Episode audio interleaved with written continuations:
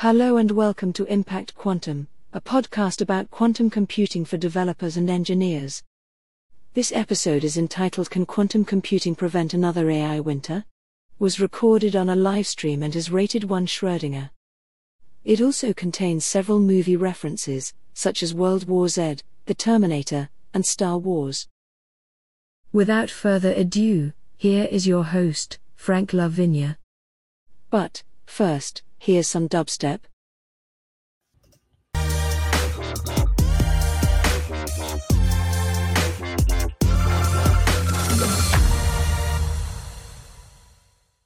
So this is Impact Quantum, and I'm going to talk today about can quantum computing prevent another A I winter? Winter is coming, an A I winter, that is. If you're not familiar with the term A I winter, it refers to a period in time when innovation in the A I field stalls. Now, this is due in large part to lack of computing power. Um, and now this eventually, this lack of computing power leads to a lack of innovation, which then ultimately dries up the funding, the V C funding, which in turn freezes work in the field. So in, when it comes to A I and computation, we or computation in general, we think we're immune to limitations of hardware. And we've been fairly blessed over the last several decades because of Moore's Law, where the idea that you can fit more transistors on a chip and you can get more uh, computing power. And it doubles every, you know, depending on who you talk to, twelve to eighteen months. Um, and in your, in your hands, I mean, literally in your hands with your cell phone, you have millions of times more compute power than NASA had at their disposal during the Apollo eleven program.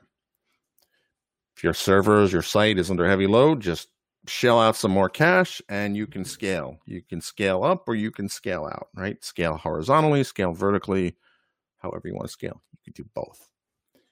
So access to computing power these days is generally not an issue. I mean, I could spin up, I could spin up a very powerful uh, V M in the cloud, anybody's cloud, but at the cutting edge of research and development in A I, we might be reaching a limit of what's feasible, certainly economically, or possibly even possible. Ooh, that sounds funny. Possibly even possible. Recently, M I T researchers uh, sounded an alarm that deep learning is reaching the limits of our current computational systems. Does it sound alarmist, right? Clickbait? Does it sound far-fetched? Well, not so fast. Um, you probably have heard now of G P T three, and it is the uh, text generation model. It's a transformer, and um, that has one hundred seventy-five billion parameters.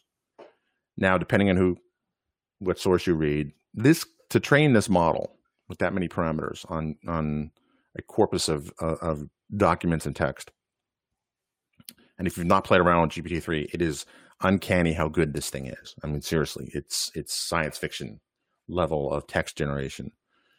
Uh, perhaps on my other show, Data Driven, we'll do a um, kind of a deep dive into it. Now, depending on who you believe, this cost about four to twelve million dollars to train this thing. Depending on how you're going to use it, how you're going to monetize it, I'm not sure who's going to get that investment back or how. I think that's a, an interesting creative problem. But anyway, slice it. four million dollars, still a lot of money. twelve million dollars, three times that amount. So it's still a lot of money. But it really was money well spent. I mean, G P T three is a milestone achievement in the field of N L P, right? Natural language processing. Now, what's interesting is in terms of scaling, G P T two was really good at this, right? And G P T two was the predecessor, and it had one point five billion parameters. And honestly, there's a good chance it would have passed the Turing test because it was really well. So you go from one point five billion parameters to one hundred seventy-five billion parameters. So you can imagine how many parameters would G P T four have, right? How much would that cost to train, right? Well, I only have one data point right now. But the fact is, is that this cost and this the amount of compute at these edges are going up. The Turing test was developed in the fifties by Alan Turing, the founder of modern computer science. And ultimately, it was designed to test a machine's ability to uh, demonstrate intelligence equivalent to or indistinguishable from human intelligence. And basically, the test was a, a, a human would judge whether or not a natural language conversation uh, over a chat kind of uh, mechanism would be human enough and a that a computer would be unable to talk. Woo, it's blooper day. All right. So basically the idea is the, the computer would have a conversation with a human, and if the human can't tell if it was talking to a, a computer or another human, then it would, um, then it would, that A I would pass the Turing test. Now, what's, I think, surprising for a lot of folks is that, um, A I has been around for decades. Um, Alan Turing did a lot of his innovative work in the fifties. That means we're in the seventh decade of A I research. So since Alan Turing, there have been advances, and more important to this conversation, stalls in A I research. DARPA cut a lot of funding to research problems, DARPA being the Defense uh, Advanced Research Projects Agency, I believe, and they are known for creating the internet, for really kickstarting the self-driving car revolution um, in the early two thousands. And ultimately, DARPA cut this, cut a lot of the funding because there wasn't really that level of progress. If you think back to the fifties and the sixties, people thought, you look at the sci-fi at the time, people thought that A I would be commonplace um, in, in you know, the not too distant future. Keep in mind, this is forty, fifty years ago. We're still not quite there, although we're closer than we would think. So in the eighties, we saw the rise of expert systems and early work into neural networks. In fact, a lot of people are surprised that neural networks research into that really boomed in the early eighties. However, the costs of these systems were becoming prohibitive or impossible due to processing power constraints at the time. Does that sound familiar? So the longest A I winter so far has been basically from the late nineteen eighties until the early twenty tens.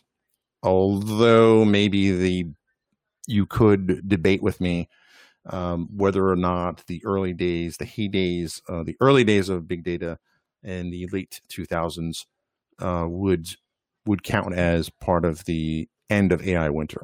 It certainly was the A I spring, if you will, uh, or the start of it. While actual A I and research and innovation stalled, science fiction A I blossomed. Terminator, Star Trek, the, with the computer-activated voice, um, and Commander Data, who was an android. And of course, the, the, the ones that really kicked this off in the seventies were R two D two and C three P O. My first brush with A I came um, during kind of like smack in the middle of the A I winter in the mid nineties, uh, when I was a com computer science student. And there was actually a course offering called A I. And the professor was a noted researcher from I B M um, and was, you know, decorated in doing a lot of this. And his big shtick was Prolog. He would always praise Prolog to the sky. And I never understood, to this day I still don't understand it, why he was so hot on Prolog. But I mean, it was the early nineties, right? We... Uh, this was really when the internet was just a, in, and the web was certainly in its infancy. Um, so to hear him talk about Prolog, I mean, it was the programming language and paradigm for the future, and it was coming. It was, it was, it was just inevitable, right? It was just around the corner. I've heard a lot of things in, in my career that are just around the corner. Uh, sometimes I've been right. Sometimes I've been wrong, but wrong in the right way. Um, So after working through the class projects, I was kept waiting for this big reveal of like what made Prolog innately intelligent. Never came. And the final project was really more about recursion um, than any kind of uh, with with the sprinkle of um, logical inference. It was not Skynet. right? I, I felt like I'd been lied to in the course description. Um, so I finished the class deflated and really just thought that A I was either science fiction or just a bunch of if-then statements, ultimately in recursion, kind of all of doing that, uh, all bottled in. So this really left a bad taste in my mouth, and I was very skeptical of A I, right? Hard to imagine, right? Me being skeptical of A I. Um, I even saw an early demo of what ultimately Microsoft released as the uh, Computer Vision A P I Cognitive Service at uh, a D C tech fair, oh, about five, six years ago. I was a little impressed, but the guy showed, and I actually have a YouTube video that I recorded, and I'll, I'll put that in the show notes. Um, he showed this thing, and it, he showed a picture of a cat in a window, and the A I came back to, with a description saying, this is a cat in a window. And I was impressed for about a quarter second. And then I realized, you know, there's probably some kind of underwhelming explanation under this, right? Fool me once, fool me twice, right? So since then, and my experience, I, I, I do a much better job keeping an open mind. I kind of implemented, if you if you're familiar with uh, World War Z, right? They have the tenth man rule, right? So if I if I initially react to something with extreme skepticism, part of me is kind of like, I really should take another look at this with a slightly more open mind, right? That has um, helped me kind of uncover things, including this, right? So when I'm starting, I started hearing whispers of slowing innovation in A I research.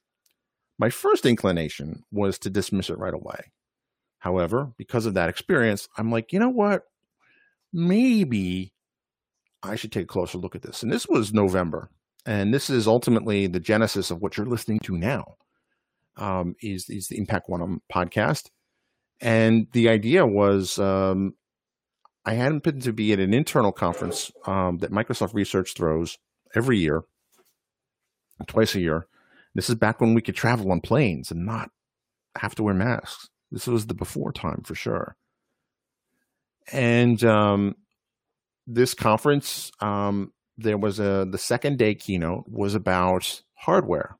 And again, I, you know, I thought I was going to learn some big shebang thing about A I, but it actually was about hardware. And here's the thing. It was actually interesting. In fact, I even recorded a, a, a data point, which is um, a, a short episode of Data Driven with my explanation, because the presentation opened my mind to this new model of computing, one that could really change the world by solving problems that on, with current compute are intractable.